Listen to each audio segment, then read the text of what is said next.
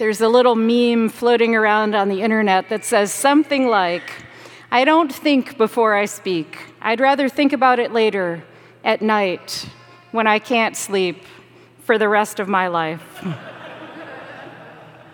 if you've stayed awake at night thinking about something stupid that you said, this gospel story is for you. If you can replay in your head your top 10 greatest hits of stupid comments, ill chosen words, past slips, dumb things, things that you later learned were microaggressions, or just plain racist, homophobic, or mansplaining, take heart. This is your story.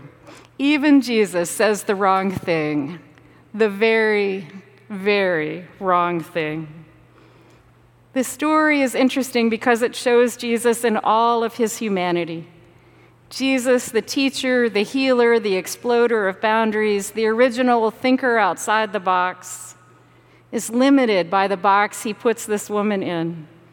As one writer says, Jesus is caught with his compassion down.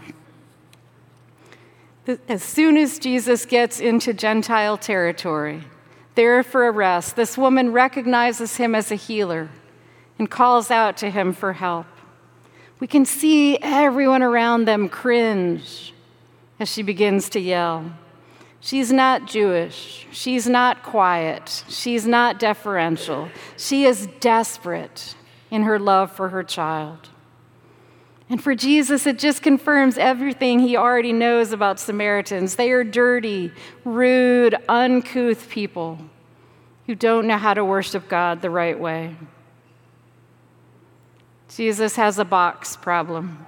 He puts this woman in the box he has for all the Samaritans, all the people he's been taught to hate, and he is done with her. He tells her his help is only for the Jews, not for dirty people like her. But this woman has no box. She sees possibilities.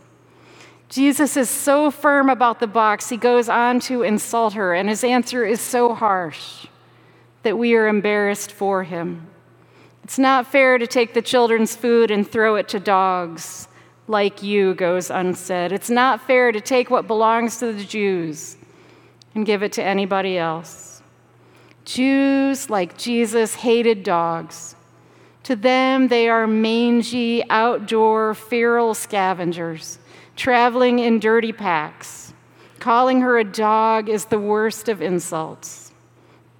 He really is, we have to admit, a jerk to her.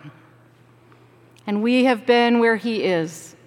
We have tidy boxes for people. We forget to take someone seriously because they are dressed in an interesting way because they're young, because they have an accent, because they are unhoused, because they are older, because we don't understand their politics.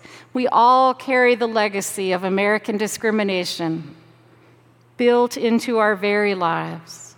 We carry those boxes around, and we have boxes for ourselves, what we can and cannot do.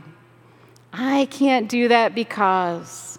I'm too old. I'm not smart enough. I'm not thin enough. I don't have enough money. Once years ago, I said to Carl, I can't do that. They'll be mad at me. And in one word, he changed my whole life. He said, So? Oh, box gone. We have a box for the church, a box for the future. If we haven't done it that way, we don't want to do it. If we tried it once, we won't do it again. We forget that we get smarter with time and things turn out differently. And our big trap, our biggest trap, is having a box for God. Thinking that we know what God wants and doesn't want, that God will not allow certain things, that God doesn't like certain people that God will protect us from trouble and harm. If we pray a certain way and get the formula right, God will answer with a yes. But this woman understands something different about God. As one writer says, every time the woman addresses Jesus, she calls him Lord. In our translation, heir to the house of David. Three separate times. She knows exactly who he is, and he does not have to fit her expectations to be the Lord. Maybe that's why she's so persistent.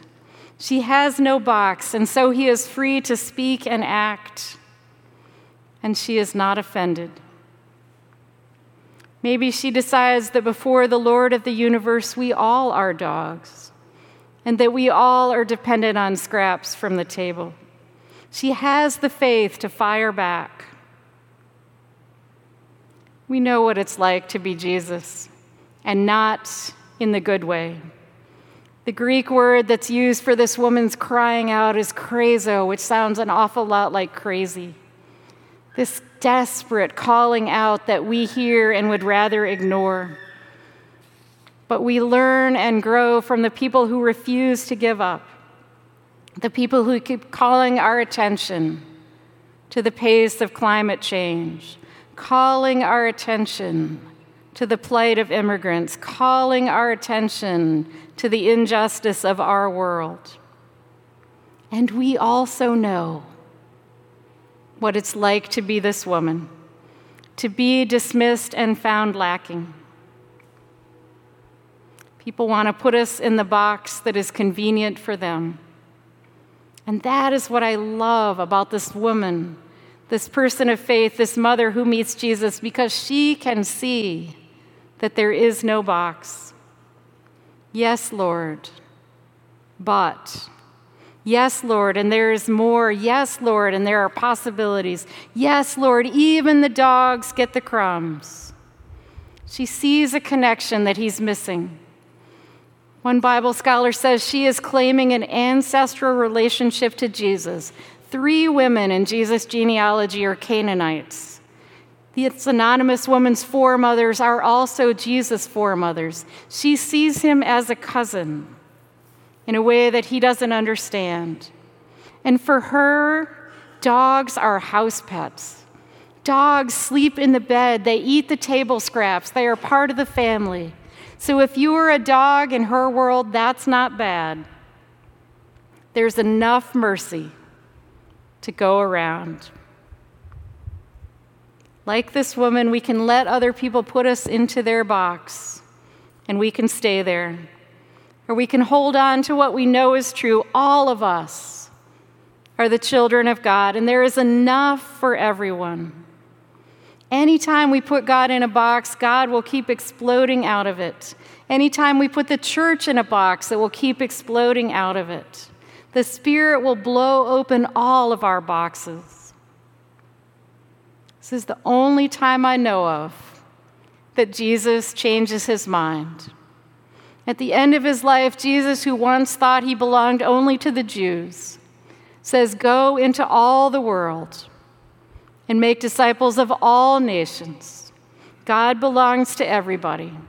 Somebody taught him that, and he teaches it to us. Here, Jesus is our example.